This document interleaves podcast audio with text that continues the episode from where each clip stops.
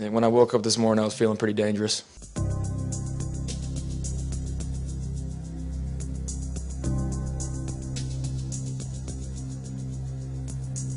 Now they give it to Green. Green stutter step. He's through. First down. 40, 45, 50, 45, 40.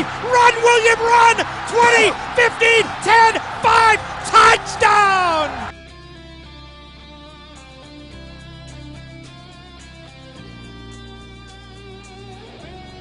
in the backfield. Two receivers left, one right. Mayfield back to pass. Looks, going towards the end zone, and it's caught by Donovan Peoples Jones. Touchdown! He got it! He got it! The rookie from Michigan got it with 11 seconds left to go!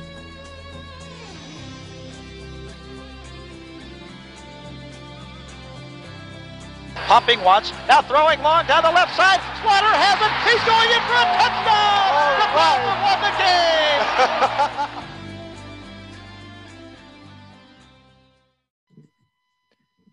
Hey ho, and what do you know? And welcome everybody to episode two of the Top Dogs. I can't believe we, we made it to episode two, Jack. Uh, I know. And people are still listening to us. I don't know if y'all are crazy or what. Actually, I want to give a shout out to everybody that uh, listened to the first episode. Uh, I'm actually trying to pull it up right now as we speak. Uh, 35 plays for episode one. So thank you guys. Thank you for listening. Thank you for giving this crazy show a shot. Um, hope you guys are enjoying it so far. Hopefully, we have fixed the uh audio issues we tested before the show, and it looks like it should be good. I, am hoping. I'm hoping. So I, have I've messed with some things on the board that I have here, and uh hopefully Jack's coming through this time. And and I'm not touching anything because I think what happened last week is I touched something on my end, and that might be why there was audio issues. So hopefully all Gotcha. fixed. Well, we apologized last week that you really couldn't hear Jack's voice. Now, apparently, we heard that if you had on your earbuds, you were fine. In speakers, you weren't fine. So I don't get how that works. I mean, eh, it's a whole different uh, topic for another day. But uh, this episode, we're kind of uh, doing something a little bit more specific. Um, you know, focusing on a little bit of the draft, a little bit of free agency, because no new real Browns news this week. It's all quiet on the front. OBJ hasn't demanded a trade, thank God, and the media hasn't made a trade demand, thank God. Um, Baker Mayfield is being quiet. I mean, other than saying those poor kids, you know, being pranked that he was traded to Pittsburgh, which by the way, whoever their parents are should be sent to jail for that. Uh, at least for a day, at least for a day. You know, nothing beyond a day. Just make them sit in their corner of their cell and make them realize they were doing a very, very bad thing. Um, but other than that, uh, we're gonna we called this episode "Living on the Edge," and uh, yeah, it it is what uh, we intended it to mean. We're living on those edge rushers. So um, let's get right into it. But first off, how was your week, Jack?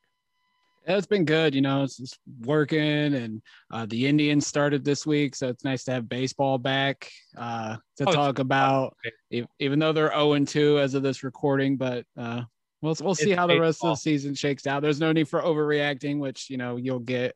Uh, but other- Everybody panic! It- right. Everybody's panicking already. It's only been two games, but other than that, life is good. Uh, WrestleMania week is coming around the corner, so that's going to be fun. I and think we're doing a pod for that. I we do have a we we do have a knowledgeable wrestling guest, maybe two for an after further view WrestleMania show. I'm I'm game if you are.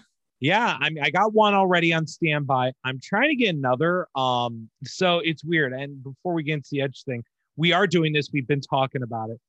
Um, so first off, uh, Ryan Barkin, uh, Barkfu on Twitter. Uh, if you follow him, he's a diehard wrestling fan.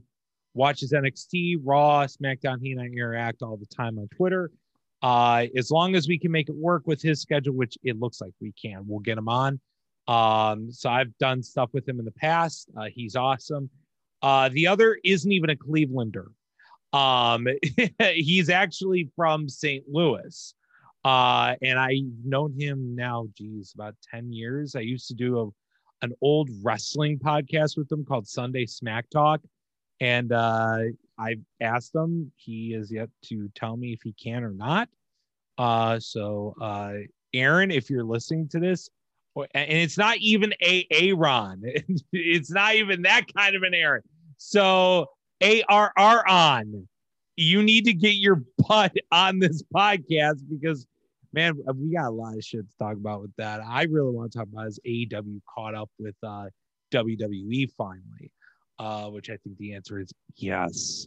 Um, but anyways, in this show, uh, we're going to talk about the Edge Rushers. We're going to talk about a certain former Browns coach. I, I, I hate you, Rizzo and Hammer. I why Hey, why why do you do this to us? You know what? And Andy defended Andy Lytle, our buddy, defended them on Twitter, and I will honestly defend the media on this one. I get it. I get why they did it. It gets ratings. Exactly, I which get gets it. sponsorship revenue, which gets money, and I mean, I- I get that. right. But for once in your lives, you are winners. We will get to that later. I'm not gonna. I'm not gonna work myself into a shoot right now. I may later. And then you all voted. I, I for the alternate Browns history. I, I don't know why you want the this pain. I've been sitting on this for five years, uh, altering it over and over and over up until 2018, where I just stopped because it was too painful for me. Apparently, you want me to tell you what Ozzy and Bill would have looked like. I'm looking at it right now. I'm ready to cry. It's bad, guys. You really wanted this pain. You couldn't have just picked. What if the Browns had traded number one in 1999? You couldn't have just picked that. You couldn't have picked the Ray Farmer option. No, you had to pick this one. Well, you want to at this time? This is your fault. This is all your fault. You did this to yourselves, okay? I- I'm just saying. And I showed Jack a little bit of it, just a little bit. How painful is it? Oh, it's painful. But honestly, Alex, when you look at it, looking at revisionist history when it comes to the Browns, anything would be painful at this point. Let's, let's Oh, no. be honest. Oh, I haven't even This- told you. No, when we get into 1999, when you see Uh-oh. the talent we've assembled at this point, like Uh, I mean, I'm telling you, like the only spoiler I will give you is the Browns win the Super Bowl when the Ravens do. They don't win it beforehand. So that's a given. But I'm going to tell you guys, it's ugly. Really, really ugly. So, and you rely on guys who play for a certain school you hate. There's your other spoiler. well, that would have never happened in revisionist history. No, it would have. It would have because it's Belichick. Belichick don't give a damn about your feelings. So, anyways, we'll get to that later. Uh, but let's talk about the Browns uh, sitting there at number 26. Right now, you know, we look at free agency. They've addressed, you know, the slot corner, they've addressed safety.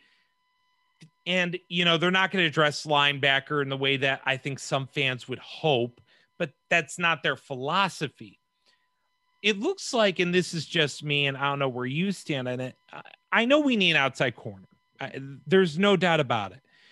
It just seems to me that as much as I want to bet everything on Takk McKinley because I, I know he's a great talent, and other guys that we have here, Curtis Weaver, um, Porter Porter Gustin. Gustin, I was just about to say that, and others. I still think the Browns don't have that reliable option opposite uh, Myles Garrett. So I, I asked Jack, you know, I know Jack, you're not the biggest draft guy. I'm the draft nut of the two of us. Um, is there anything that you think the Browns need to specifically do with the edge position coming up in this draft, which is now less than a month away?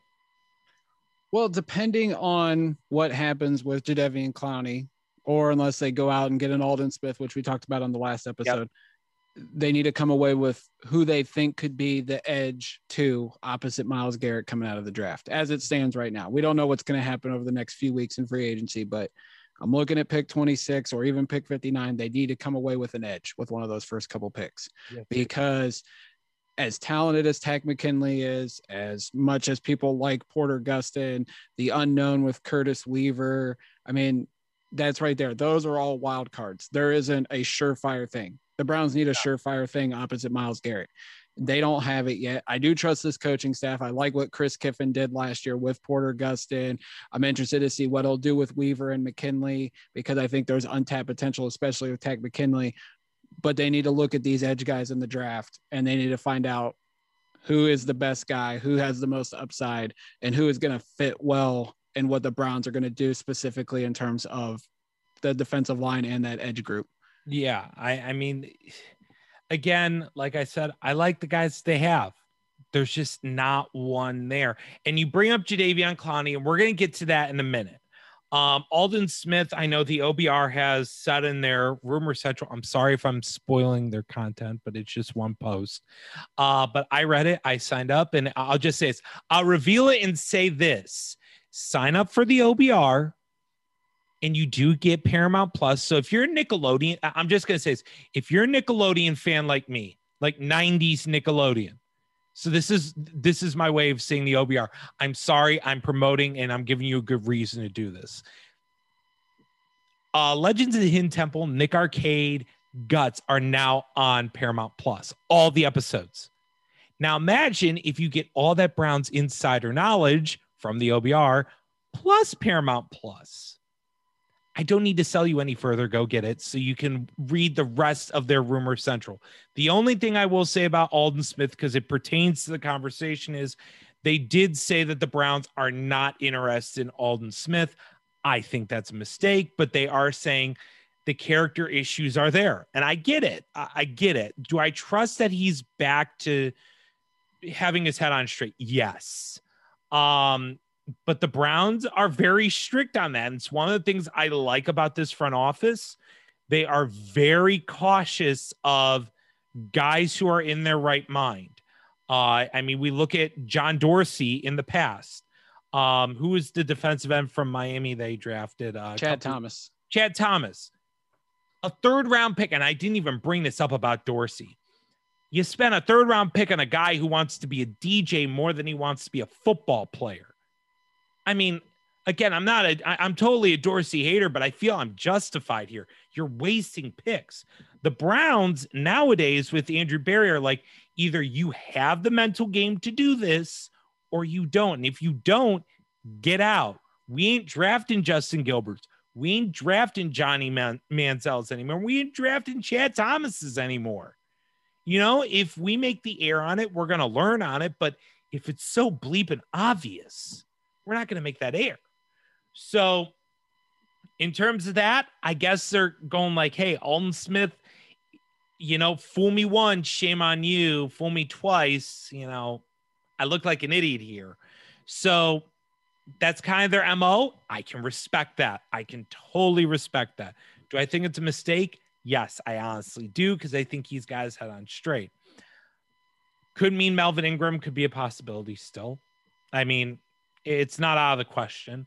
I d- and I really thought we'd be talking about the Jadeveon Clowney signing, which is why like all week I've been preparing this edge conversation. Like, you know, we weren't going to talk about it for 26. We were going to talk about like who do you when do you take one? When do you take one now? That's what I thought the better conversation would be after you get Clowney because you're still going to add depth. And I thought we'd be talking about, you know, when do you take one and do you take defensive tackle or corner at 26? Yes, I think Christian Barmore is very much in the conversation as he should be. He's really freaking good, guys. It won't be a sexy pick, but it's a good pick. Very good pick. Um, I the more tape I watch on Barmore, I'm like, put him on this line. Have fun, guys. Um, but let's get into a couple names. We're gonna start with the obvious top name on the board, uh, Kwity Paye, uh, out of Michigan. I mean, his stats show he has been a consistent performer at Michigan. Is he a standout? No, except last year. Last year, he was all over the place. He got into the backfield. He has been a constant disruptor, but he hasn't been special. Now, his athletic ability is right there with uh, Rousseau and those guys. It's not Jayson Oweh or Jaelan Phillips level where those guys are athletic freaks of nature, except for Rousseau's length, which Paye doesn't have. But Paye is effective. He's stronger. He's more powerful than these guys, which I actually read an article and I forgot where it was. I actually read it this afternoon and I, I Jared Muller posted it. And it was about what's the Browns type to play opposite Myles Garrett. And it talked about bull rushers, guys that are powerful, guys that have explosiveness, but the ability to do that and wreak havoc, havoc in the backfield and be effective against the run, which I'm going to tell you guys, and Jack, I'm going to see if you agree with me on it. Uh, guys that may not be Brown's targets at 26, because I'm I, I've been working on 3.0. It's been tough at 26. And I'm down to like three or four guys that I think it could be, but I'm still not sure who it is. Uh Paye, if he's there at 26, that's the pick. That's the pick. He fits, he checks every box off that they want. Powerful, speed, disruptor, good against the run. He's done it all. He is what they want. You're not getting him at 26. It's over. I mean, unless if, and we'll get to Oweh in a second, with what he did at his pro day, could he jump? He might. It, it takes the right team, but let's be real. I think a lot of teams are going to be skeptical of like, okay, you ran a 438 uh 40 and you had zero sacks. And I know there's an argument for that. Like uh Danielle Hunter um had one and a half sacks at LSU. So I mean, maybe there's a correlation there. I don't know if and let's get to and this will be a segue into Oweh. Do you think stats matter when it comes to defensive ends, Jack, like sacks? If we rely just on that, do you think it matters? No, I mean, I did a few years ago, but you know, with the uh, PFF coming along more, like if you look at just traditional stats, people are going to say, "Oh, well, Oweh, Oweh had zero sacks; he's not worthy." But if you look at the metrics, if you take a deep dive into a player's uh, what he's done on the field, then you say, well, he didn't have any sacks, but he was very disruptive. That's why, like, we bring back Clowney into the mix. Mm-hmm. Clowney hasn't had a lot of sacks during his career, but if you go inside, you look at pressures, you look at QB hits, you see that dude's a game changer on defense. Yep. Oweh could be the same guy. You you mentioned uh you you mentioned Hunter coming out of LSU only had one and a half sacks. Look what he's done for Minnesota. That's why a lot of Browns fans, when they seen that he was demanding a trade a couple weeks ago, they were saying, "Hey, Stefanski's from Stefanski's from Minnesota. There's a connection there. See what it would take. He does want a new contract, but but yeah, I, at the end of the day, sacks don't matter. You look more at pressures, look at hurries, look at hits, Mhm. and just look and Hurries see. what I look for. Yeah, I mean, if you're seeing this guy and he looks disruptive, like there was a couple games last year, Porter Gustin. I don't think Porter Gustin had any sacks last year, but you could see that dude created pressure. Mhm. That dude got after the quarterback. He Mhm. didn't he didn't complete it all with a sack, but you could see, hey, there is some upside here. You can see why the Browns like him. Yeah. I just think people that look strictly at sacks are quote unquote lazy and aren't looking at the full aspect of a player's game. Exactly. And let's bring up a, a, game that really highlights that, and that's the Eagles game, where the Browns had a ton of sacks that game because the Eagles O line was a turnstile. But the Sione Takitaki touchdown, that is not a play Sione Takitaki made to get that interception. That was a hurried pass. When you have guys getting to your quarterback, it gets in the quarterback's head. It's like, what is my mental clock? We saw it with Baker Mayfield in 2019 when he had a turnstile O line. Baker didn't know what his internal clock was. So he sped it up and he rushed plays. Sometimes a sack doesn't matter because at the end of the day, you're getting a pick or that pass that should be a first down falls five yards short because the QB has to rush his footwork to make the throw to get the ball out of there. So when it comes to a guy like Jayson Oweh, who uh, you know, we'll go to him real quick. Yeah, he won a he ran a 43840. Yes, I'm totally in love with that because I've never seen that before. I'm like, wait, he was disruptive, always in the backfield. He was double teamed because there is no Micah Parsons. So it explains his zero sacks. There are some instances where I'm wondering, like, okay, is there a correlation here? Does something make sense to me to why this happened? I think there is a reason why he had zero sacks. Now, here's where I think now I've now I'm starting to get myself back down to earth. Does he fit what the Browns are looking for? No. So do you owe a haters to the Browns? I love Jayson Oweh. In the right system, I think he can be a stud pass rusher. Maybe not, you know, 15 sack guy, but an eight to nine sacks a year guy and constantly in the QB's face. The problem is he has no moves. It's all athletic ability. And the more and more I sat down, I thought about it, I was like, yeah, you have a good group, but you need a starter. And I, I will say we're gonna get to a last name where I'm throwing it out there, and it's not even for 26. And it's a name that I think a lot of Browns fans need to start looking at. It ain't sexy, but it is the right pick. But uh, Jayson Oweh, athletic as all get out, great. Does he have any moves? No. You don't take him. He ain't the guy. And I'll say I love him as a prospect, but I don't love him for the Browns anymore. I can accept that. That's a fair eval. In terms of an evaluation, Jack, is it fair for me to love a prospect but say, eh, I don't think he's a fit here? Yeah, absolutely. I mean, I'm reading the Draft Network's like scouting report on him, and they're saying, and I know people will talk about this four three three four. They say he's better fit as a three four outside linebacker, so he's not putting I, his hand in the dirt. Yeah. When we're looking at guys to play on the defensive line, we want guys that play their hand in the dirt just because that's the base scheme. We have four defensive linemen up front. So you can love a prospect, but at the same time say he's just not a good fit for the Browns. And that's okay. You could yeah. still love the player, but you just would rather see, you would rather see him go somewhere where he can flourish instead of coming to the Browns where he just doesn't fit what we're running. Exactly. And it leads me to the next guy where I don't know if he's the fit this is one of the few in the mock that I am torn.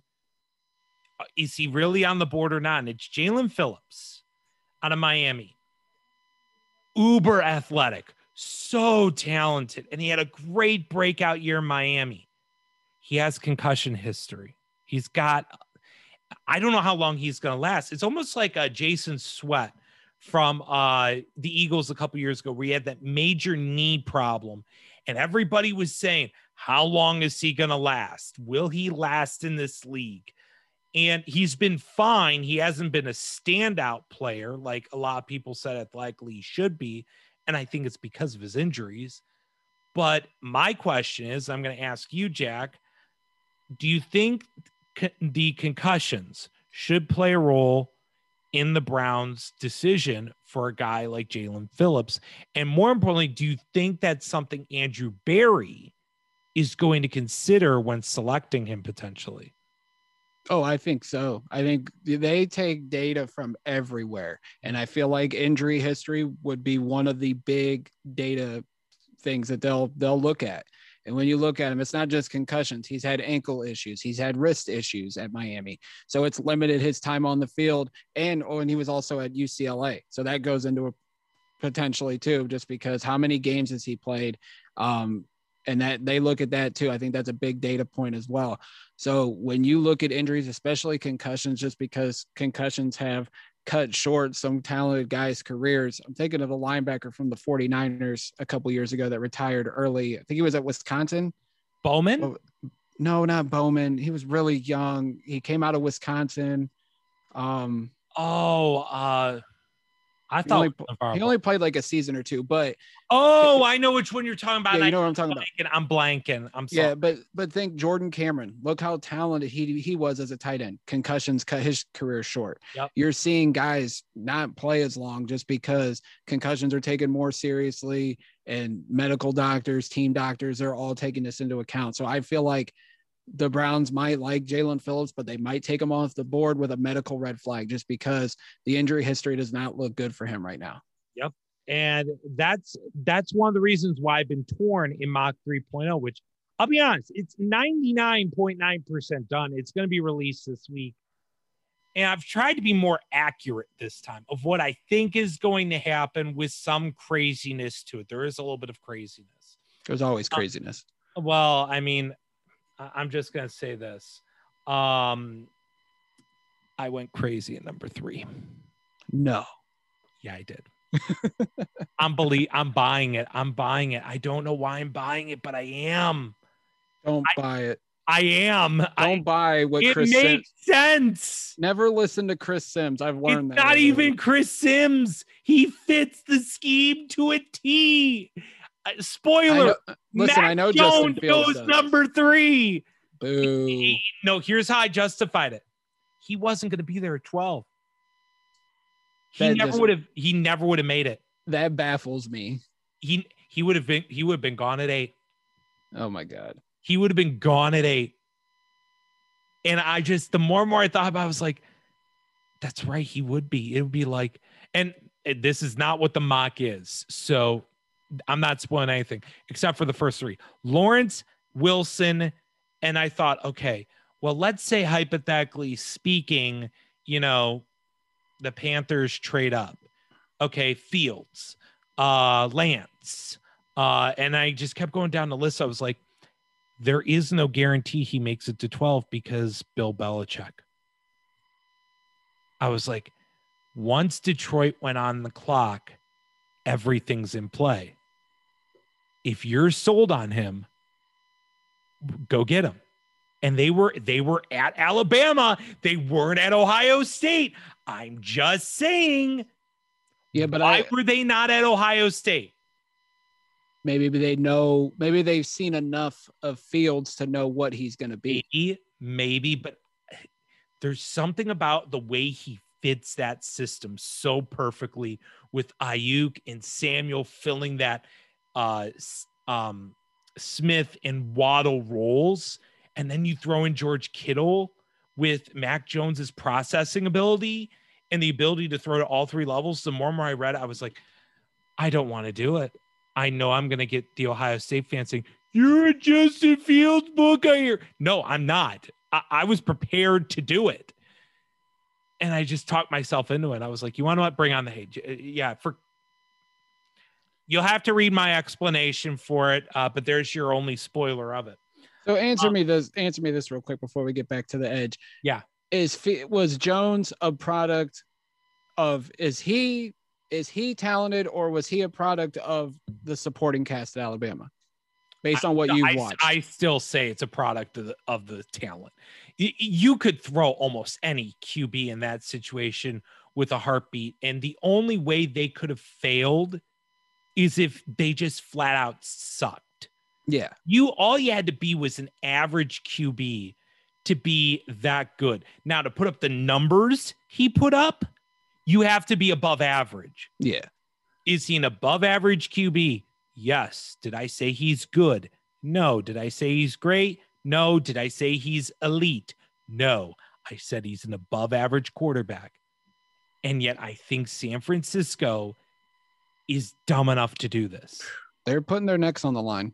They are. I mean, it's what year four of Shanahan Lynch. I mean, it's I'm just saying the quarterbacks that he's had, I wanted to go Fields. I Yeah. really, really did just so I could shut people up.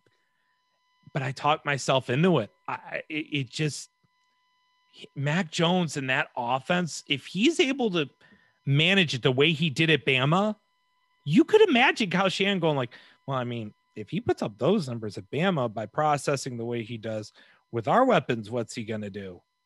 and we have a good running game to begin with and a good O line. Like we could just plug and play this kid. and go back to the Super Bowl.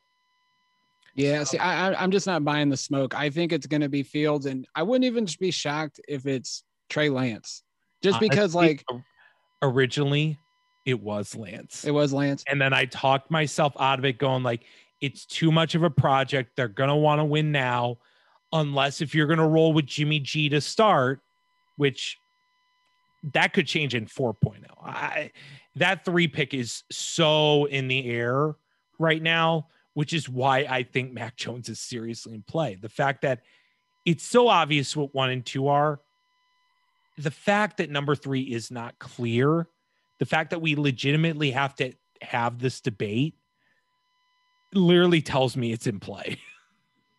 I just hope we're in Cleveland Thursday night for day one. I'm doing because- everything in my power. And NFL, Oh, yeah. why haven't you released these tickets? I'm going to be double vaxxed by then. I will be good to go wearing my Clown Goodell shirt underneath my Baker jersey.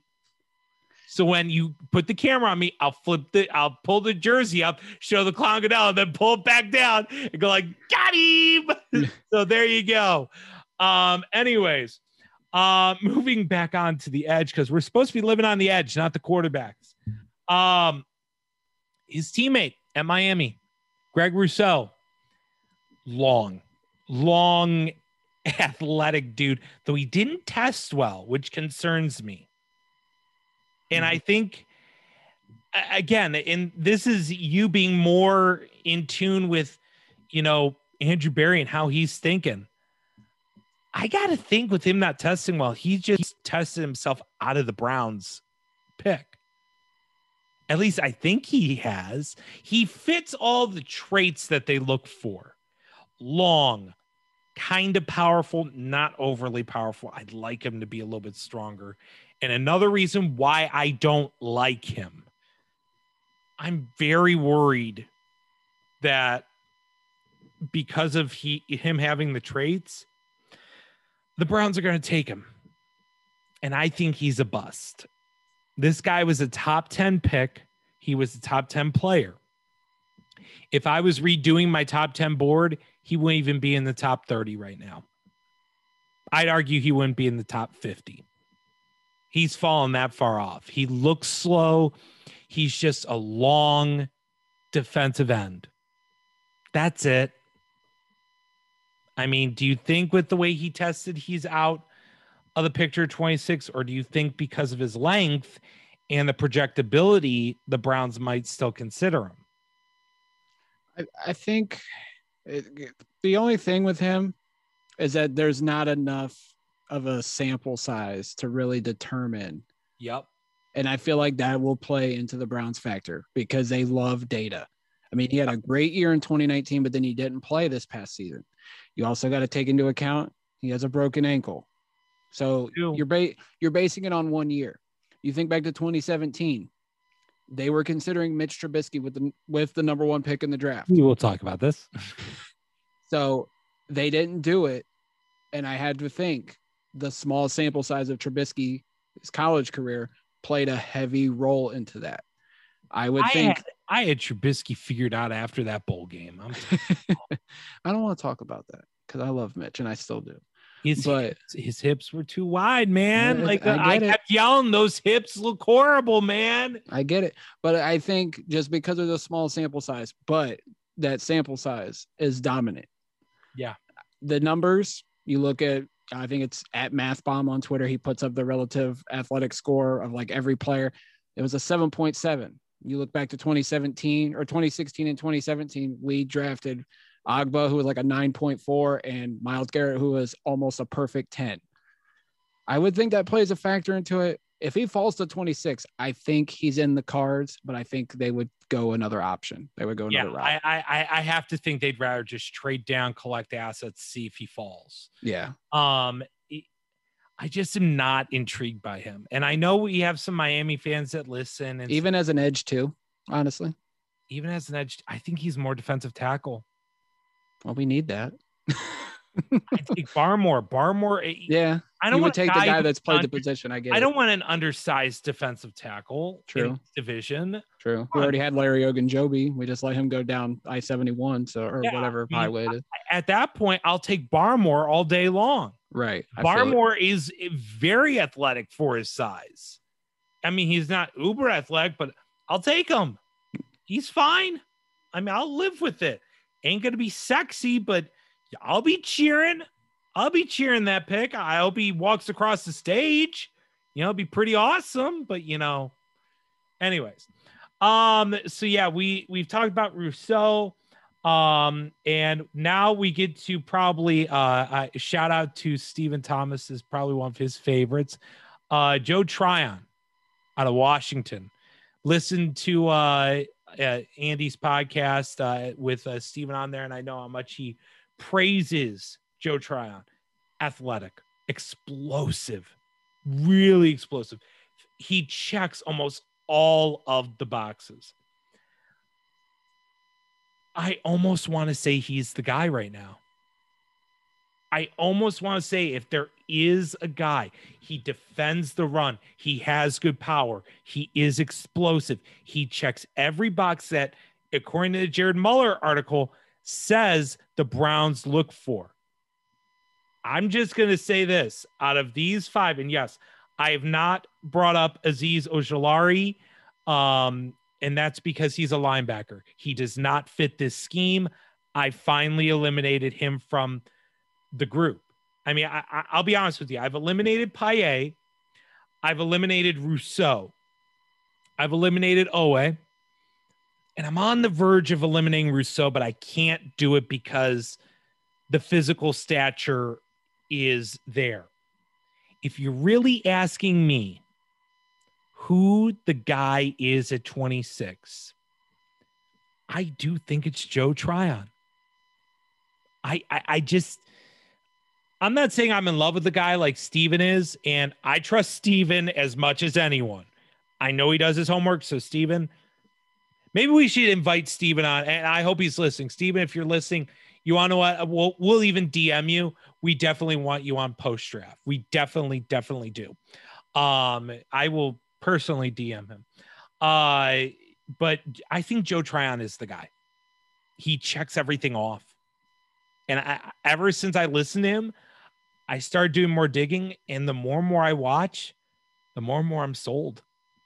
Not like he's going to be a superstar, but he fits what the Browns need. And this isn't even the guy I was teasing as the nobody name that no one's talking about. I'm just saying, I think it's Joe Tryon. Jack, what do you think? I, could see it. Uh, here's another thing though. He didn't play last year. So does that does that play into Berry? Does Berry and DePodesta and company say we only see one se- one season of solid productivity? He did play 23 games in college, so that helps a little bit. Yeah, well, Rousseau only played one full season, so Tryon's already beat him in games. Right. I'll yeah, so I'll give you that. That's that's a big thing. Um, I think I think there is a threshold. I think you have to play more than one season. Very true. I think you have to prove that either A, there is progression, or B, there is just there's a regression and there's something wrong that they've missed. I think they don't want to go on one year wonders, which again, I know a lot of people say when they see me talk about Zach Wilson, I know that's my rule on quarterbacks, but the progression is so big from one year to the other, like a Joe Burrow, that you can't help but say he's that damn good. It's just one of those things. I think Joe Tryon has been a solid performer, had a good year his last year and I think he just checks all the all the boxes off for the Browns. I mean, he just seems like he's the guy 26. But um the name I'm going to bring up because again, I'm still not sold it's going to be defensive end at 26. There is another name that athletically does not flash out, but he checks all the boxes the Browns look for. Carlos Basham Jr. out of Wake Forest. He has the size. He's not overly athletic. Think Jabaal Sheard. Productive in the pass rush and the running game. Has enough athleticism to beat you off, but uh, at the same time, he can bull rush you, which is what the Browns want. And that is, I'm just going to say this, this is going to be my bold prediction.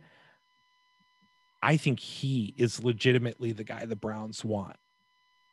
He's the guy they want in terms of value and prioritizing picks with other needs earlier. Because Basham, you could probably get at that 66 pick, I think it is, um, around that pick that the Browns have in the third round, I think it is, or whatever. They have like what 50 something and 60. They have they have 59, 86, and 91. Oh, 86. So they'd probably take him at 59, you'd think. Yeah, they could take him at 59. I Yeah. wasn't Oh yeah, I was seeing one of my uh, mock drafts that I, I did a fun one in. But yeah, it, going back to that, you could do a trade down. I still think that's very much in play, and the Browns can look very pretty in terms of just maybe they get an outside corner. I'm just gonna spitball Greg Newsome, walk away with him. Round one, Carlos Basham. Round two, Elijah Moore. Round three, and uh, a safety as well. You walk away with those three, I think the Browns are going to be very happy. And I still think Basham could slide in the third round because he's not overly athletic. He doesn't have that profile. So for the Browns, I, I think Basham and Tryon are the two guys that I'm keeping my eye on as their guys. I don't know why they just, again, that Jared Muller article, uh, I will try to find it and retweet it, um, was very telling and it opened my eyes to what the Browns are looking for because every single player has a style that's exactly the same. And these guys fit it, the others don't. So, but I think the big question here I have to ask you, Jack, is with the presence of Jadeveon Clowney, and apparently I've heard a rumor saying the Browns would like to get this done ASAP. That I was told by somebody that they wanted to get it done by this weekend and basically said if you don't sign you don't sign we're moving on let's say hypothetically that rumor is false. I, I, took it with a grain of salt. I'm just saying it because someone told it to me. Do i believe it? No. I think the browns are going to keep trying up until the draft basically saying hey we're being persistent but we're staying at our price. The offer's there if you want it but once the draft hits you're kind of screwed. You're going to have to wait and see what happens. Because if we get a guy at 26, well, sorry, the offer is off the table. And that's the way it is. So if the Browns are, let's not even that way. Do you think Jadeveon Clowney is a significant upgrade over these guys, except Carlos Basham, because Basham's a third rounder and he definitely is an upgrade over him? Do you think Clowney is enough of an upgrade over these guys to prioritize his signing so you don't have to worry about drafting an edge guy and filling your other needs. Yeah, I think so. Cause I mean, I think a lot of these guys, they can be something down the road. You get Clowney here, you're going to get instant impact, barring he stays healthy. Mm-hmm. Um, you mean you mentioned all these guys. You mentioned what what they're good at right now, what they could be, and that's you don't need what they could be. We need we kind of need somebody now to come in and make an impact. Could they opposite Myles Garrett? Absolutely, because Myles Garrett's going to get doubled, even triple teamed. It's going to open holes for potentially one of these rookies. But I would think now prioritize trying to get Clowney done before the draft, and then you can walk into the draft and basically your only need would be outside corner, and they still might even fill that hole by the draft too. Well, you need a defensive tackle too. I still think Barmore's seriously in play. Yeah, I mean he can be in play at 26. I feel a little better than the at the defensive tackle spot than you do, but mm-hmm. he's definitely in play. But it would be nice to walk into the draft and then just be like, you get to 26, and then you just take best player available, and then you just yeah. start taking the best player on the board, and then you worry about what their role is going to be in 2021 but specifically you're probably looking this guy is going to be more of an impact player in 2022 2023 and beyond yeah. so that would be a better way so i would go i would try to get clowney done and then still keep the. You could go in, you could sign Clowney, and then at 26, if one of these guys are on the board and he's one of your highest or the highest player on the board, still take him because I mean Gustin and Weaver, they're not for sure. They're more things. unproven. Yeah, and then Takk. I mean, Takk's the Takk is essentially a lottery ticket signing. I think. Uh, Yeah. Because a lot of people thought he would sign more than what the Browns signed him to. So, I mean, if he turns out to be something great, we get a comp pit next year, and or if Clowney leaves, you sign him long term, and Takk McKinley's your edge too, or however you the Browns see fit. Yeah. So that that's gonna do for talking about the edge guys.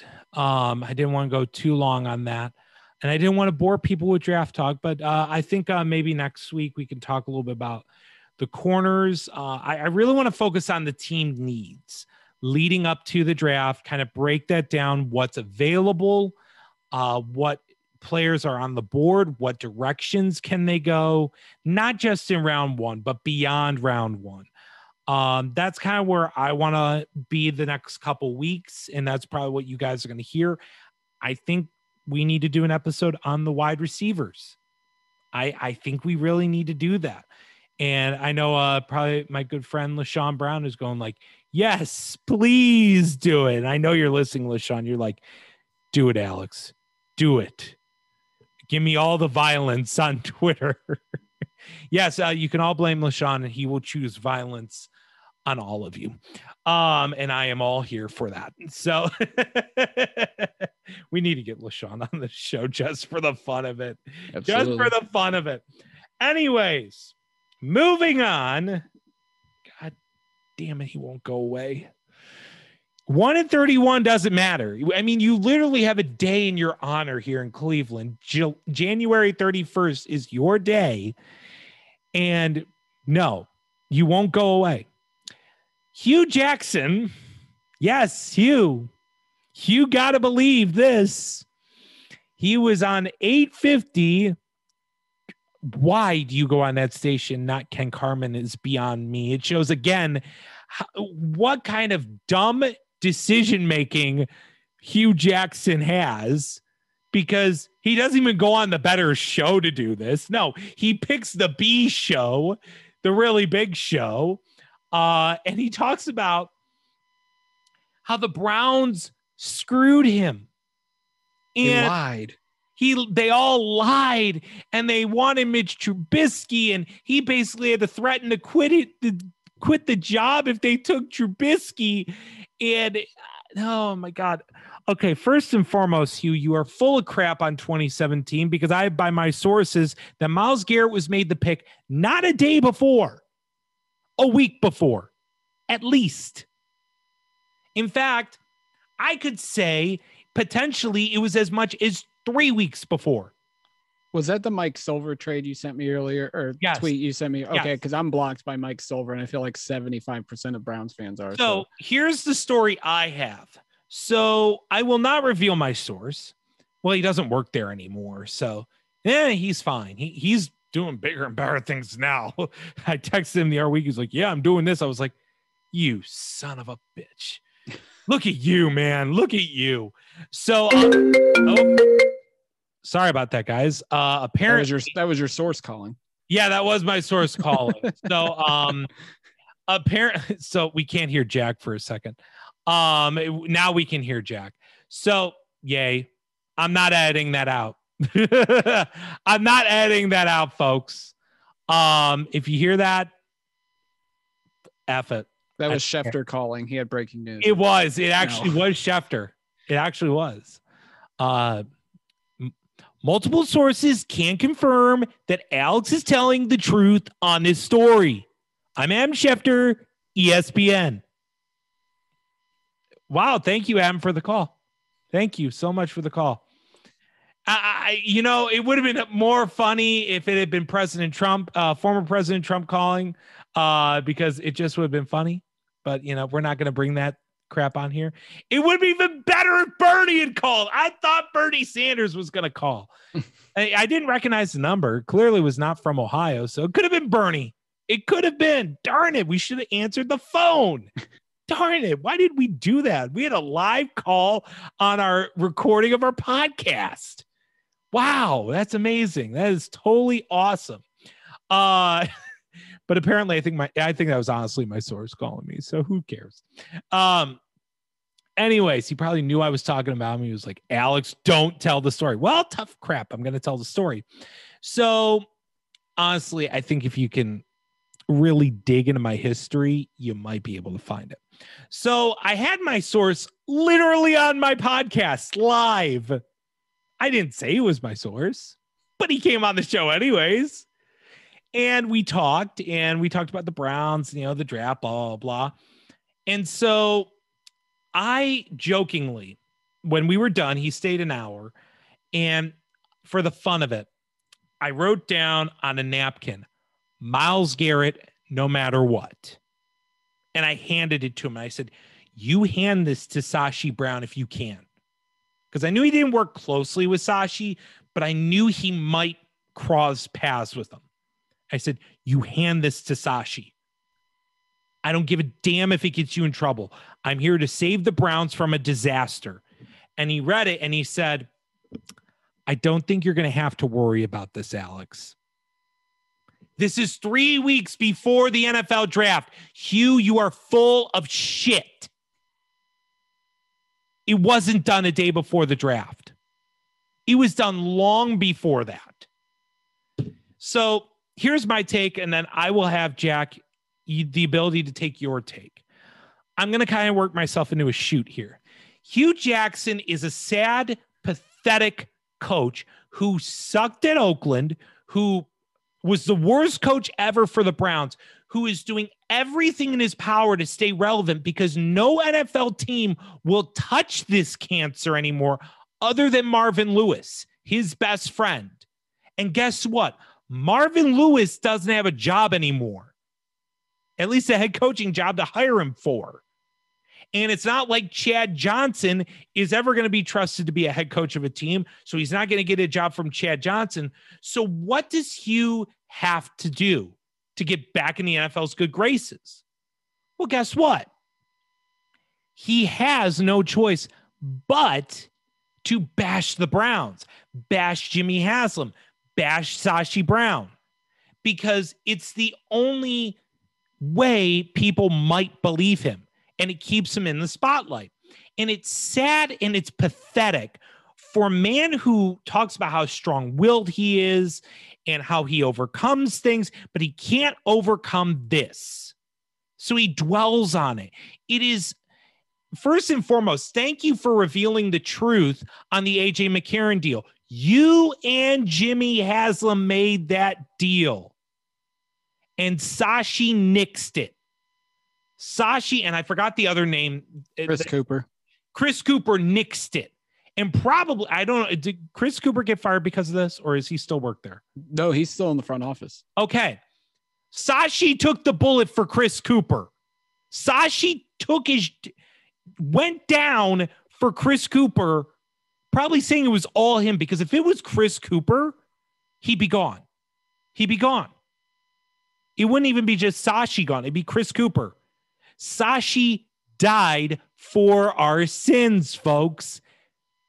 Sashi be praised, my children. Yes, the book of Sashi says the third year, Andrew Berry would rise up and bring us back to glory. Yes, I said it. Yes. Okay. Yeah, I, I went a little preacher on you, but you know, that will happen on this show because I am the speaker of the gospel at the church of Sashi. Sashi be praised, God damn it. Um, he is, uh, we need to build him a statue for this alone. So he confirms that he and Haslam made the McCarron deal. I, I, I can't even comprehend that. One that, that should bar you from ever working in the NFL again, let alone even fan controlled football. You shouldn't be coaching that if you ever had the shot. No one should touch you with a 10 foot pole ever again. You really think AJ McCarron was the freaking answer? Get the bleep out of football. Oh my God. And then to turn around and say, well, they've been lying to me. You know, it wasn't, it, they never told me it was a teardown.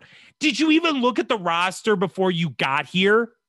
You were, you were in New York. You were literally in New York with Eli Manning and Odell Beckham Jr.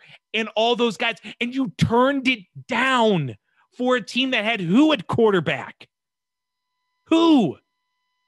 Who was our quarterback in 2016? I don't even remember. RG3. The ground shook during that workout.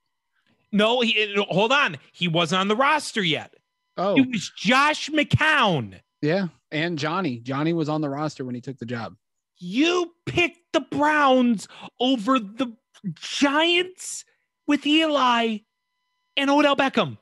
And you thought we were just going to win with Josh McCown and Johnny Manziel. You really thought that, Hue. Again, why are you relevant? Your voice means nothing to me. Like, you are just this sad, pathetic loser who couldn't get it done. You had weapons in Cincinnati. Like, if you didn't like either job, you could have stayed at Cincy and done great things. And I think the next year there were better jobs that he would have been first in line for. They would have loved to have hired him, and he would have had everything he could have ever wanted. And he probably would have shit the bed on that too. And I really don't care, but so on and so forth. Anyways, Hue Jackson again is bashing the Browns ownership. Now, Jimmy Haslam at this time is a shitty owner. There's no doubt about it. But he gave you not one, not two, but a third freaking year.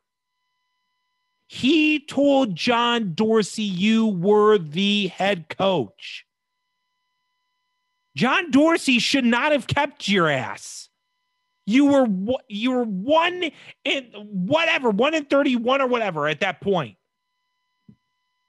I, I to this day, I still don't know how John Dorsey keeps Hue Jackson. I've never understood it and I never will understand it because it killed Dorsey as a GM in Cleveland. Because, as we've said, it forced him to hire Freddie Kitchens the next year, which screwed us in the long run. Now, imagine if he had selected, who I believe he would have, Dave Toub from the Chiefs or Eric Bieniemy from the. Now, could you imagine Eric Bieniemy day one with the Browns and Baker? The, the Browns would be a totally different team Oh yeah. we probably would be in the Super Bowl right now. And Baker would be one of the best quarterbacks in the league. It's because Jimmy Haslam defended you, Hue, and you did nothing with it. You didn't want Baker. You didn't want you didn't want any of these guys. And yet you want to sit here and complain about, oh, they were going to draft Mitchell Trubisky. No, they weren't. The only person who might have wanted to draft Mitchell Trubisky was Jimmy Haslam. Well, yeah, and you, Jack, and you. And Ken Carman. oh, yeah. Oh, Ken. Uh, I wrote, you know, back in those days, I used to write songs that Ken would write for Mitch Trubisky. It like at Christmas time that year when he started talking about, it, I was like, I, I told my old co-host Pat, he'd be like, I want him to come on the show and say, Mitchy baby. like I really wanted him to sing Mitchy baby. And I actually I really act I don't have it anymore, but I wrote a song and I really wanted to call in and say, Hey Ken, I wrote you a song for Mitch. Mitchy baby. To be fair, I didn't want him at one. I wanted us to trade up to like six to get him. I didn't want him with number one. I was a Myles Garrett guy. I do think that was in play. I do still believe that was in play. But to insist that the front office of Andrew Berry, Paul DePodesta, and Sashi Brown were that stupid after we've seen Andrew Berry do a fine job with his drafting ability, I don't buy that shit. So here's my message to Hue Jackson. Number one, you have no book. It doesn't exist. No publisher in their right mind is going to touch your shitty ass book because it's a bunch of lies. It's a bunch of fabricated lies that you've made to save your ass in the NFL. And Here's the thing no one wants to read a book about a fucking loser. No one wants to read about a book about a guy who went 131. Hi, I'm Hue Jackson, and this is my story of how I went 1 at 31, and I am a better man because of it. No one gives a crap about that. You know what they care about? Tom Brady and his seven goddamn rings. How many rings does he have? One, two, three, four, five, six. He's got seven rings, six, seven rings, baby. That's all they care about. If you don't win in the NFL, you don't matter. Especially when you went one in 31. No one gives a crap about you. If it wasn't for what's his name? Uh, uh the defensive tackle for Valley View, uh Jamie Meder, you'd be 0 in 32 you would be 0 in 32 and you still want to bash the ownership group. I don't get it anymore. I really don't. Hue Jackson, please go the fuck away. Go in your corner or hide in Mike Silver's basement where you live secretly and just do a podcast with them. Just do podcasts with them because that's the only way you'll ever be able to make money again is doing a podcast with Mike Silver because people still like Mike Silver. In fact, I still like Mike Silver. I have nothing against Mike Silver. He's doing a solid for a friend, something I would do as well if I feel he's been wronged. He does. He's doing right by him. Good for you, Mike Silver. I'm not judging you. It's Hue I'm judging.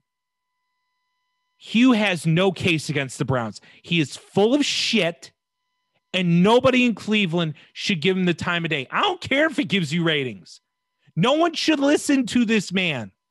Everything he says are lies. He is the Donald Trump of NFL head coaches. He lies and lies and lies. Yes, I went political, but you want to know what? At the same time, I'll do this for the Republicans that listen to the show. He's also the Hillary Clinton of head coaches. He lies and lies and lies. See, we played the middle. Okay. I didn't pick a side. Okay. He's both. He's just as bad as either. Okay. We didn't pick a side. if you don't listen anymore, I, I apologize. I, but I went both sides here. Okay. I appeased you both. I'm not, I'm not getting political with this bullshit. Hue Jackson will not make me go political. I will not allow it. Never in a million years. Yet he's worked me into a goddamn shoot. I don't care. Hue Jackson, my message is simple. You can go fuck yourself.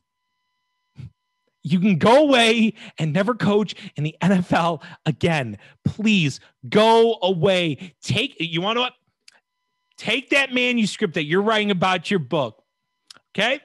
I want you to lube it up real good. Roll it up, stick that son bitch sideways, and stick it straight up your candy ass. And I'm done. Jack, your thoughts on Hue Jackson? Oh God, what what, what day was this? Was this oh Monday. Monday? So I'm walking down the hall at work, and there's one guy that I, we talk sports constantly. He's buffing the floors, and he pulls his ear pod out, and he goes, "Guess who's on K and R right now?" And I'm like, who? And he goes, Hue Jackson. I said, oh God, here we go again. And then so I go and I'm scrolling through Twitter and I'm reading the quotes. And the one thing that stuck out to me, and he says he has documentation and it's going to be in the book. The Browns gave him a contract extension midway through the 0 16 season. And that was like the most shocking thing to me. But at the same time, thinking back to that point in 2017, it wouldn't have surprised me because that would have been about the time of the McCarron trade. That would have been around the time when the Haslams probably started considering firing Sashi Brown. And Mary Kay's even gone, Mary Kay Cabot's gone on to report that it was likely it was only a one year extension. Why even do that? Like, I have nothing bad to say about Hue Jackson as a person. I think he's doing good things outside of football right now with his foundation.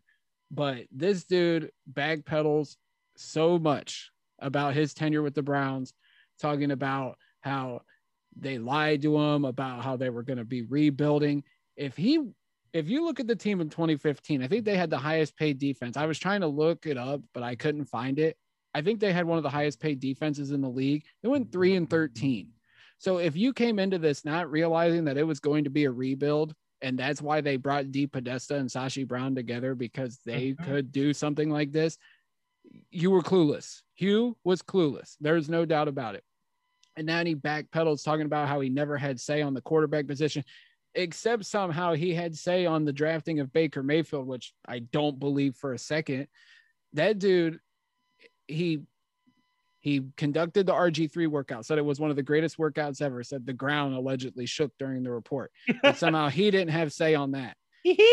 Uh, he's saying he didn't have say on Cody Kessler, and I feel bad for Cody that he got blasted by Hue saying, "Oh, well, I went to USC. Don't you think I would have known about him?" There wasn't anything bad about Kessler coming out in 2016. It just was he was a mid-round prospect. There is nothing bad about that. He was no one expected Cody Kessler to be the guy. that But whole he- thing on Cody Kessler, like if he's really complaining about a third round pick on a quarterback, then here's my message to Hue Jackson. Why didn't you fight more to get a quarterback earlier? See, and and that's the other thing. He says that oh they Why, why didn't you fight to not trade down from two and say you could live with Carson Wentz? Why didn't you fight for that? Yeah. He says that, oh, they wouldn't they wouldn't draft Carson Wentz. They wouldn't draft Deshaun Watson. I just I don't quit. buy it. Yeah, then quit. But he said he could he said he couldn't quit. And he did Bullshit, bring he could have. he he says that he's bringing this up just so other minority coaches don't fear face the same things he faced. I, I we can get into a whole debate about the Rooney rule and everything, and I do think that's a flawed system. But It is. Hue, it's not about you being an African American head coach. You were just not a good NFL head coach. And it's regard if you were white, black, Asian, it doesn't matter, Hue.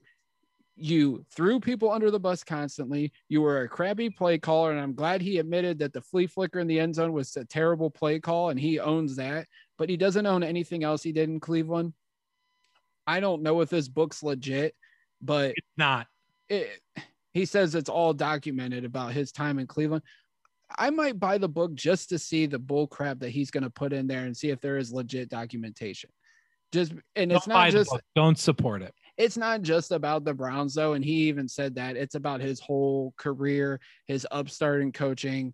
But he said there is chapters about the Browns, so it, I don't know. I'm t- I'm tired of talking about Hue Jackson. People think I'm bitter about it. Yeah, because he wasted some guys' careers, And He he's still bringing up pain and misery when we're winning. Yeah, That's why I'm bitter about it. and then he Go the fuck away. and he won't admit that the teardown worked. That's the other thing. He goes, "Well, it, it it didn't work because I I'm not the coach." Well, there's your problem. You're just a bitter dude because you couldn't see their process out. You couldn't see Exactly. their vision out. And the one thing I'll say, and this is my personal thing with Hue Jackson, sure, the Rooney rule, all that stuff considered. Yeah. The Browns at this time were considered the most dysfunctional organization in football. They were going on a radical movement that everyone in the NFL said was never going to work. If you were that pissed that we weren't taking a quarterback, quit. You would have actually looked good. You would have been the one that everyone would have praised as the man who was smart enough to jump ship before it was too late. Even if you had never coached a game ever, to walk away from that and basically bury us then, okay, then you look good. You say, hey, I did that whole thing with Carson Wentz, watering the ball, putting ice cold water on it. He passed my test. It doesn't matter if he did or didn't. You could have lied your way through it and said, Carson Wentz passed my test. Then Carson Wentz balls out in Philly. Guess what? You're proven right. And guess what? Every team in the league lines up to come get you. Anyone needing an offensive coordinator lines up to get Hue Jackson. Maybe, dare I say, a head coach. I don't think he gets head coach right away, but I think he gets a very valuable offensive coordinator position. I'm going to say, hypothetically speaking, uh, I'm And he interviewed for the Steelers offensive coordinator job a couple months ago. People Yeah. kind of yeah, I mean actually, I, I know exactly who he could have gone to Washington with Yeah. Kirk Cousins. He could have gone to Washington. Now, granted, would he have? I don't know what would have happened, but Kirk Cousins and him could have worked well together and he would have looked brilliant. And if Kirk Cousins had left via free agency, well, guess what? He would have been a prime candidate for a head coaching position.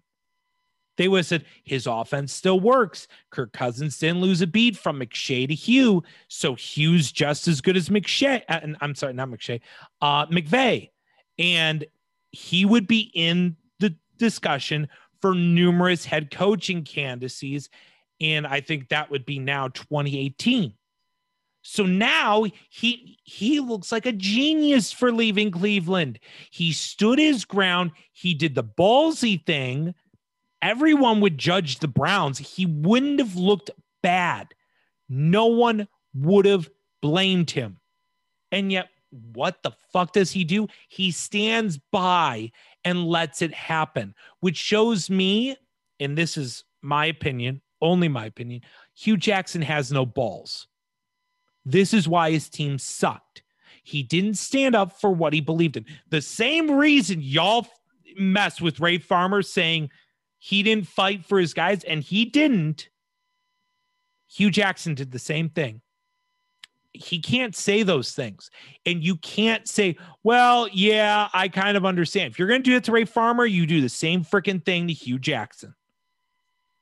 So, Hue Jackson, you have no balls. You have none of my respect. I hope you never get a job in football again, not even on a pee wee level. He's not Kid- helping himself. Honestly. Kids, kids don't des- kids deserve better than to learn from you. That's how bad of a coach you are. 10 year olds don't deserve to even be coached by you. Like uh, what I'm saying is like they deserve better than you. You're the, you are the scum of coaching on this earth. And I hope you never get a job again because you're just terrible at your freaking job. Yeah, I mean, honestly, the way he's handling it, the way he's handling it is not good for trying to get back into the league. And it's, I mean, most coaches that get fired, they just go away quietly. They take a media gig, like Eric Mangini when he was done out of the league. He's been on the media. He's been good at it. Scott Pioli, like these guys that get fired, they go to something else. But they don't bury. Yeah, they don't bury anybody. Like they talk about it years and years later, like Lombardi, which you know that's a whole case in itself. He's Lombardi about, still has Belichick, so you know. yeah, I mean, he has Belichick in his back pocket, but I mean, nobody goes out and does like shoot style interviews the way Hue Jackson's done. It's like we're watching a WWE wrestler after he got fired and does a shoot interview. It's like you don't do and then this he goes get, on and then he goes on matt silver's um, mike silver's podcast and does all this. And i haven't even listened to it. I don't intend on listening to it. I heard a minute and 40 seconds about the browns in 2017 i don't plan to listen anymore. I don't want to listen to this man's words.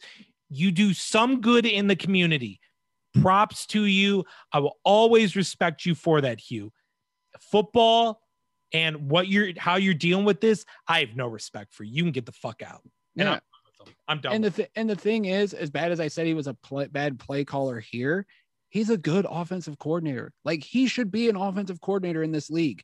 But the way he's handling his situation in Cleveland, that's not boding well for if he's trying to get back into the league. Because the way he's handling his business now, no one's gonna trust him no, anymore. I wouldn't trust him. I would trust Todd Haley more than they would Hue Jackson. So And look at Todd. Ever since he got fired, he's been quiet. He's done. I think he works for Sirius XM on like a part-time basis. but Mhm. I've never heard him say one thing about his time in Cleveland.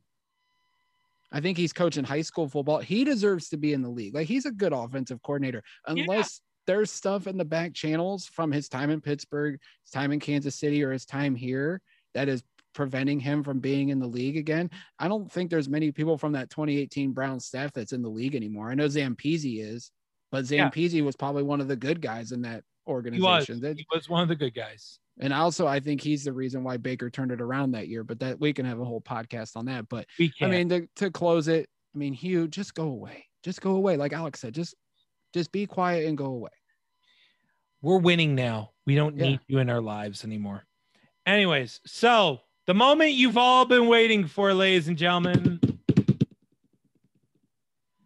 You voted, you chose pain. Our first edition of alternate Browns history. Now, uh, this is going to be a segment where I am going to basically break it all down. Uh, the way I see it, Jack, you're going to feel free to comment. And uh, my advice to you, and I should have said this before the show, you might want to pull up the drafts from 96, 97, 98, 99, uh, 2000, 2001. We'll go slowly so you can do it one page. You don't have to have them all up. Pulling up pro football reference right now. Yep. So, ladies and gentlemen, in this world, in fact, let me take you on a journey. In a world where Art Modell and the city of Cleveland have come to an agreement on renovating the stadium and even in discussions for a new Brown stadium are in the preliminary stages. Art Modell threatens to move the team to Baltimore, basically saying, if you don't do this, I really will move the team. Because part of the problem was Cleveland didn't believe he was going to do it. But Art Modell stayed loyal to the city and said, look, I literally am going to do this. Here's the deal match it, please. Just renovate the stadium, buy me some time, and build me a new stadium. And the city of Cleveland agrees. Um, I think there was, I think in terms of the new, like the Browns of today, I know they're talking about something in the flats potentially for a new stadium. That'd be a dome one if they were to ever do it. So in this hypothetical scenario, the Browns do move off that familiar site by the lake. That's where this location in the flats is where the new Browns Dome Stadium is. So they get a new stadium. So the Browns stay put. And in this world, Bill Belichick and Ozzie Newsome have to work together after a seven and nine season in 1995 where they underwhelmed. Mike Lombardi, Kaputski. He is not going to be making the decisions with Bill anymore. Art Modell kind of forces an arranged marriage on Ozzie Newsome and Bill Belichick because Art Modell has that really close relationship with Ozzie. He wants Ozzie to be the guy. He gets Bill to agree to do it because Bill did like Ozzie Newsome. So the two joined forces. And we head into the 1996 draft, where originally the Browns do have, I believe it's the number five pick, where that's where four, four. The Ravens own four, which is Jonathan Ogden. That's no longer the case here. The Browns now have won a couple more games because that whole factor of we're moving doesn't happen. So we factor in a couple more wins. Is the team really as good as everyone thinks? No, Andre Rison's a bust. And there are a couple of other problems with this team that need to be addressed. So the Browns have the number 12 pick. And there is pressure. Now, uh, please remind me, I don't have it in front of me. Who's the running back from Nebraska that is taken? Lawrence Phillips. Okay. Art Modell at this point wants Lawrence Phillips, who's falling. But Bill Belichick does not like the uh, character problems. Ozzie Newsome does not like the character problems. This is the beginning of how they gelled together, how they work together. And they talk art out of it and say, we do need a running back, and we're going to agree we're going to take a running back. But we're going to do something that's going to be popular with the fans and popular with us. So, with the 12th pick in the 1996 draft, the Cleveland Browns select Eddie George, running back, Ohio State. They get a running back that they desperately need, and they pass on the O line. So now all Cleveland's like, yeah, we got a Buckeye, woohoo, a Heisman Trophy winner to be our running back of the future. He's going to be the next Jim Brown, Leroy Kelly. He might be. So we go to Cleveland 95, about number 26, where Eric Mangini makes a very eye opening confession that this pick was already made before the team had moved. I don't have to change a darn thing because most of that staff stays. With the 26th pick in the 1996 NFL draft, the Cleveland Browns select Ray Lewis, linebacker, Miami. It's not even a it's I don't even need to debate this because it's literally there for us to know. So now we move to actually it's around in the 40s area. Now, in this reality, Baltimore traded a second round pick for a tight end, I believe. Um, I looked it up. I believe it, they traded a second round pick for a tight end who didn't pan out. Bill Belichick stops that crap. This is Ozzie being Ozzie in his first year. Belichick doesn't like it. He says, "Look, I can address this later. Let's let's focus on building this team up." And a safety has fallen. And you know, there there are two on the board. One of them we know very very well here in Cleveland, and he is in discussion. But another is on the board that was a teammate of this man's that Bill Belichick loved and is the reason why he ended up with the Patriots. So, with that pick, the Cleveland Browns select strong safety Lawyer Milloy out of Washington. The Browns, in their first three picks, have taken Eddie George, Ray Lewis, and Lawyer Milloy. Holy crap. This is looking like a great draft. And yet there's more. So the Browns, again, they still have not addressed their offensive tackle. And there are some okay guys. And they take a flyer on the third round. This guy who plays out of Louisville. His name's Roman Oben. Browns fans know him. And he was always a solid left tackle in the NFL. The Browns don't trade the picks uh, like the Ravens do to move up. So they moved up in this scenario to get more to get a player. I didn't get it who it was. But the Browns, you know, get Roman Oben to protect Vinny Testaverde's blind side. They still pick Jermaine Lewis later in the draft. So you still get one of the better kick returners in the league later. So in this reality, the Browns improved to eight and eight. They look like a solid team. Vinny Testaverde in real life has a good year. Uh, the Browns do not lose Keenan McCardell. They actually buy into him. Belichick likes him. But Eddie George, arguably rookie of the year that year, one of the better running backs in the league. Ray Lewis looks great. Lawyer Milloy's starting to fit in towards the end of the year. There is some potential here. The Browns are heading back to the playoffs, it looks like. 1997 draft has it has arrived, and the Browns sit at around 11 12. And if we look back at the 1995 draft, Bill Belichick wanted Kyle Brady, and he didn't get him. Well, in the 1997 draft, there is a tight end available at this pick. I think he's pretty good. I think you may have heard of him. And with the 11th pick in the 1997 NFL draft, the Cleveland Browns select Tony Gonzalez, tight end, California. What the bleep is going on, folks? Again, you're talking about team needs the Browns had at this time. They didn't trade for that tight end the year before. Now, Bill says, look, our patience is paid off. I got this great tight end, Tony Gonzalez, Keenan McCardell, Eddie George, Michael Vinny Jackson. Michael Jackson. Let's freaking go. So now we go all the way down to 45 in the second round. And they need a linebacker.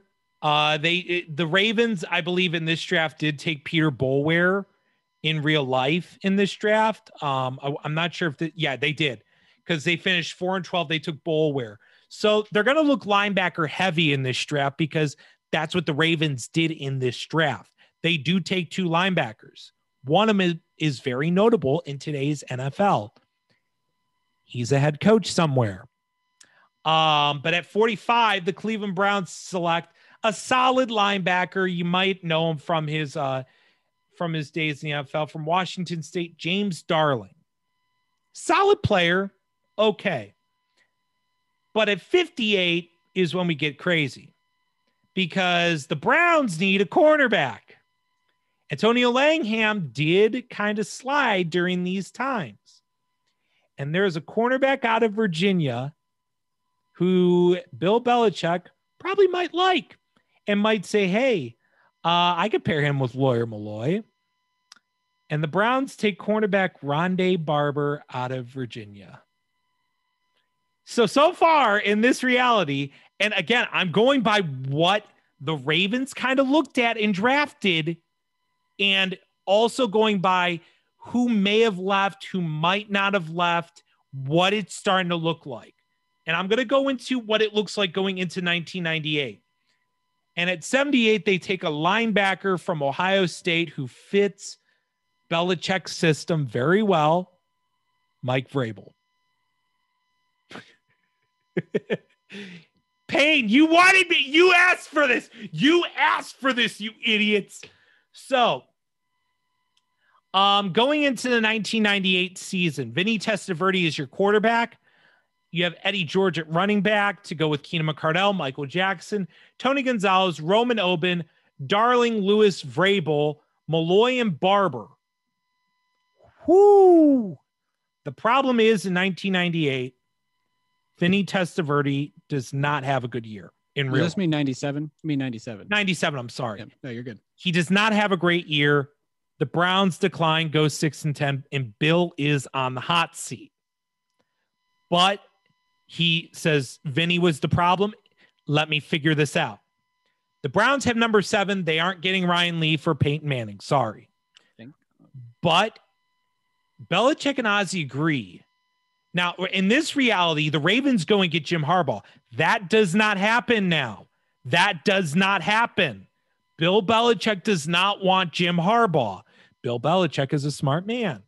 Uh, instead, he says, You want to what? Let's, we have a solid tackle in Roman Oben here. Let's fill the other side. And they take a fairly good tackle in this draft named Kyle Turley to fill that left side and put Oben on the right. And now they say, yeah, I don't, I didn't predict like the veteran because you'll see why I did not pick up a veteran in this scenario when we get to the third round. At 40, the Browns still have a little bit of a secondary problem. Rondé Barber takes a couple years to develop. And there's a guy sitting on the board who, funny enough, the Browns could be looking at in 2021. The Cleveland Browns select cornerback Patrick Surtain at 40.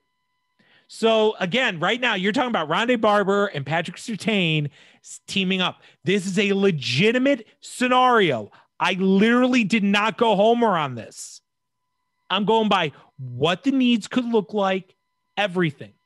And then at pick 70, and I would say Bill might move up to go get him because they they liked him. The Cleveland Browns select quarterback from the University of Michigan, Brian Griese. That is your quarterback going into the 2000s.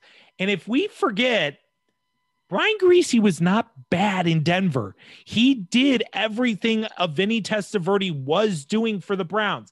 And with his winning from Michigan, it's a perfect fit for what Bill wants a winning attitude, an accurate game managing quarterback who doesn't make mistakes. And in this scenario, the Browns improved to nine and seven. Griese looks like a solid QB. O line does great. Um, and the defense is starting to take shape as some of the best in football. And now it's about adding the final pieces. We move to 1999, where, oh boy, now we're really getting painful. You see, the Browns at this point, uh, Steve Everitt was actually traded in real life by this point to the Vikings. And I would assume the Browns would look to replace him because he is aging. They're sitting at 17, and there's a fairly well known center now in the media uh, nowadays who was selected at this point by, oh, wait, the Patriots. Damien Woody becomes the center of the future for your Cleveland Browns. Then we head to 45, where the Browns are kind of aging at the wide receiver position. They kind of need a speedster, and there is one available.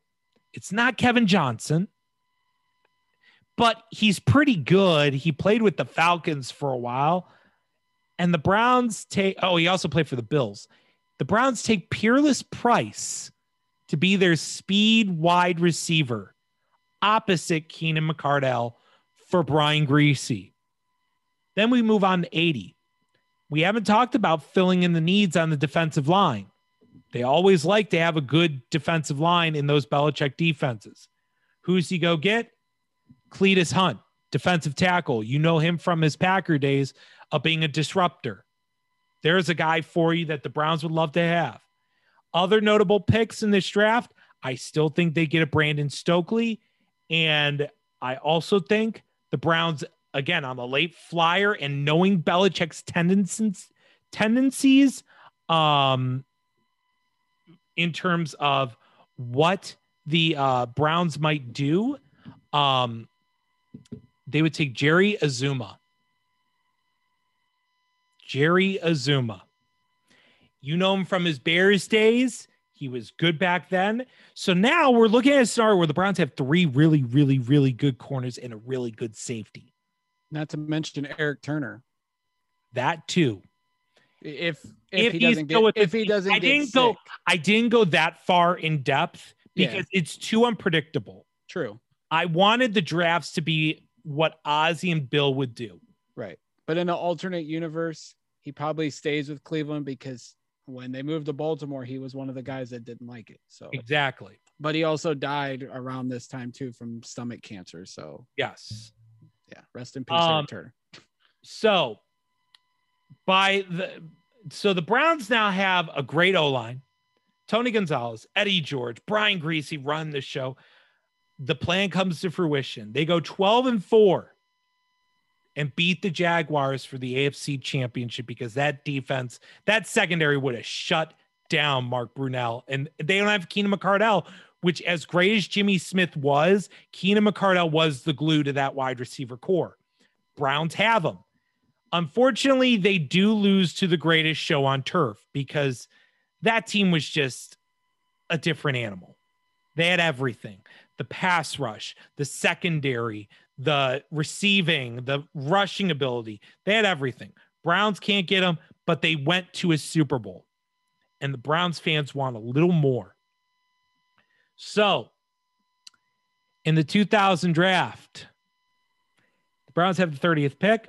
James Darling kind of exposed during this time as just being solid. Belichick will probably look to upgrade and takes, well, Keith Bulluck, who was pretty good in his time. And by looking at that board, he's probably the best pick Bill would make, unless if he were to trade down, which I'm not doing that. I'm not going that crazy. Um, at 61, he probably stocks up on wide receiver and takes Ron Dugans because at this point, McCardell's probably a free agent. You are probably losing him at some point here. So, yeah, you do lose him. But Peerless Price coming into his own, and I'm sure there would be another move of some sort, you know, in this alternate universe, getting and our weapon. Plus, you have Tony Gonzalez and A. George. Shut up. Uh, at 93, uh, you get a backup or potentially right tackle in John St. Clair, the tackle. You lose probably Roman Oben by now because you got picked between uh, Kyle Turley or Oben. Uh, you spent a higher pick on Turley, so you're going to lose Oben. And yes, folks, it still happens. Tom Brady is a Cleveland Brown. And here's why. If you listen to the what was it? The the documentary on the five quarterbacks, the oh, the Brady six. the Brady six, Belichick admits he had a third round grade on him. They were prepared to take him in round five, but they felt he was going to be there. Brian Griese is still a solid quarterback, but you really don't have a backup potentially. So he probably thinks, okay, well, Michigan worked out well the first time. Why not have another? Now, there is a story to this that's important for Browns fans to know when we're done with this next draft. In 2000, the Browns defense is dominant. Browns have more than enough firepower. Browns cruise to the Super Bowl and they defeat the Giants to win the Super Bowl. And now we go to the second to last draft we have here. 2001 draft. Browns sit at 31. In this reality, Todd Heap is the pick, but you have Tony Gonzalez. Now, you could say that Bill Belichick goes 10 years ahead of his time and does it. I say he doesn't. He takes a talented wide receiver who has some headache potentials, but the talent is too good. And he doesn't really have a number one. He takes Chad Johnson. Yeah. I still think Todd Heap would have been in consideration because two tight ends were starting to become a thing, but they weren't yet. And Belichick might have gotten ahead of the game, but I still think he might have taken. I think Ozzie could have talked him into Chad Johnson. I think this would be an Ozzie thing. Burgess, Derrick Burgess is the pick at 62. He had a solid career. You need our edge rusher. We really haven't upgraded those. So you're probably relying on free agents coming in and being those guys. At 92, I looked at the picks, no matter what, to bust. The only other, go ahead, Jack. I see your hand raised, sir. I would have took Anthony Henry in this scenario. Load up on the DBs. You could have. You actually could have. He had 10 picks that rookie year. He could he have a solid he, career. He's a fourth round pick. I'm trying to stay relative within I, when they were drafted. I get it. I get it. Well, it pick he was pick 97 though. So it's right uh, there in that range. I, I think again, I'll just say this. You have Azumah, you have Surtain, and you have Barber, unless if one of them is going to free agency by now, which they could have, you might have taken Henry. You yeah. might. But I'm still gonna say it's a potential bust. That's fine they still take Ed Hardwell like uh, Hartwell like they do in real life. So, okay, where does that leave us now?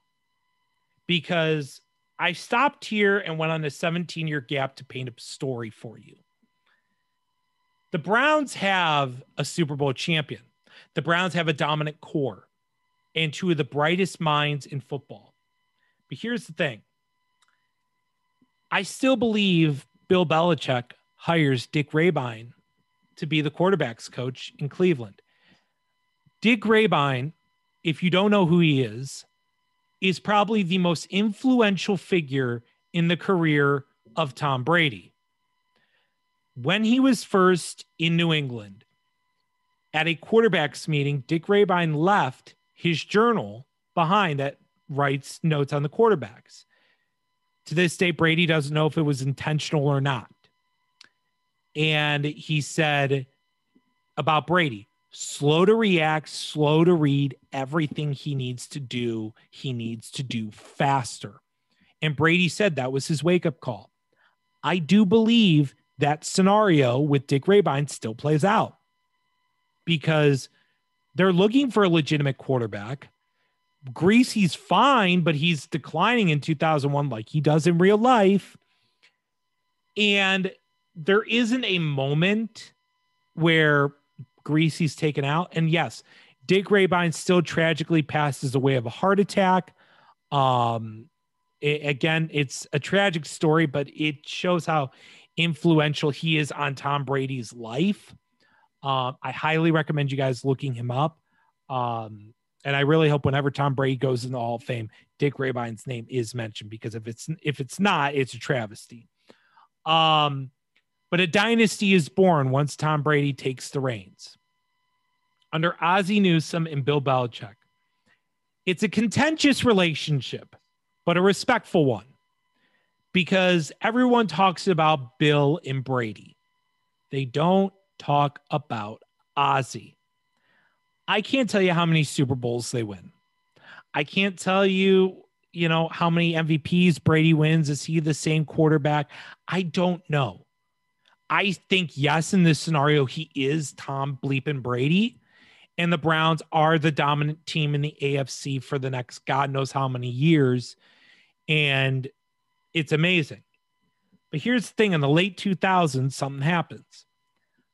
Ozzie's a little bit tired of being second fiddle. And he leaves the Browns to run a team that was born in 2002.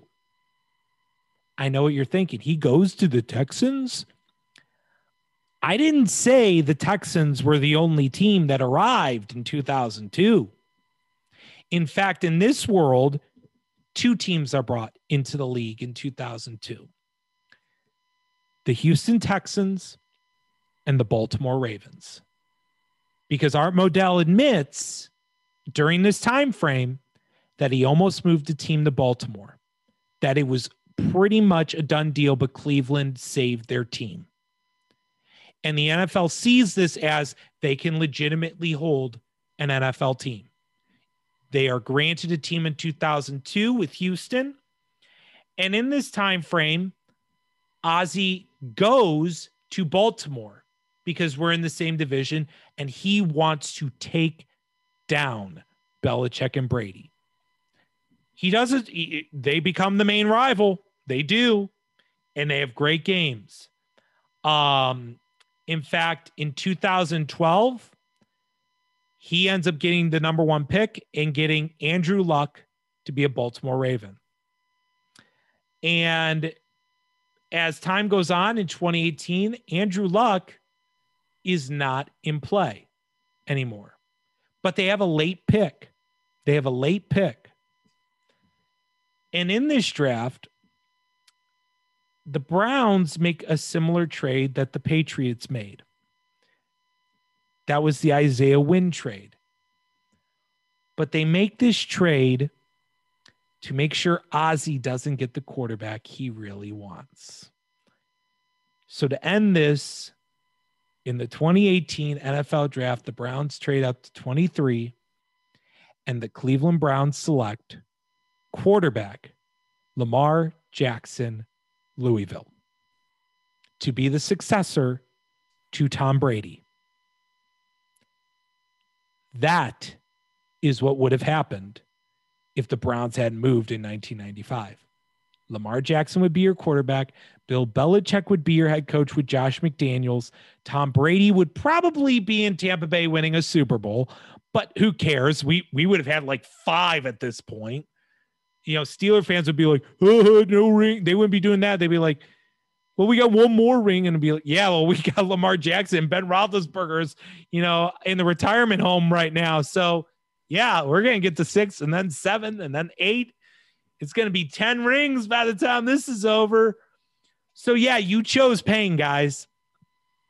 This is what would happen. I- I'm just saying, is it 100% guaranteed this happens? No, but I'm just saying, guys, I can legitimately make a case that this would have been the scenario.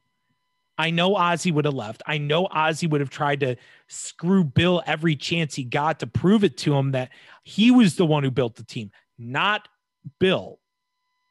And it would have been it would have been amazing. So, Jack, are there any complaints you have with this? No, not at all. I mean, very detailed, very thought out. I mean, you I mean, obviously, I'm sure you went and studied how Ozzie operated, how Belichick operated, and all the picks make sense for how those guys operated. I mean, even if you watch Cleveland 95, which if you're a Browns fan and haven't watched you have it, to. It's painful, but you have to watch it. I, Ozzie and Phil Savage and Mangini and everybody that went to Baltimore when the team moved, they said we tweaked a few things, but it was pretty much how Belichick operated. So I feel like like you said, they would have been contentious because Ozzie would have felt like he wasn't getting the credit. Belichick would have been the man that took all the credit for the success. But if those two would have stuck together and the Browns wouldn't have moved, I mean, even Mary Kay says it in that the Browns would have won Super Bowls. And and Ozzie said it too. He goes, We were too talented, too determined. I mean, people were mad at them at the time because of some of the moves they made, but you could see it in 94 and the beginning of 95 before the move the dynasty was being built. The machine yep. was going to be in Cleveland.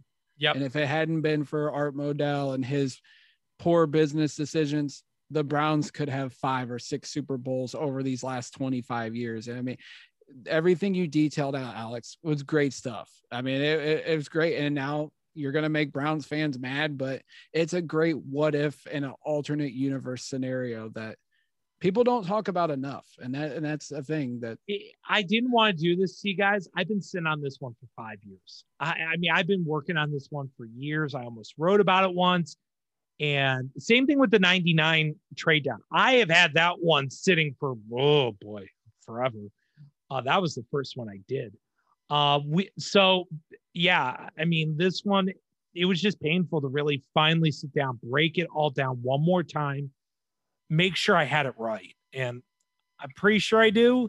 Um, if Ozzie or Bill wants to come on and say, yes, you're right, you know, feel free to just stop off for two seconds and Bill go like, yeah, you're right. This is absolutely what would have happened.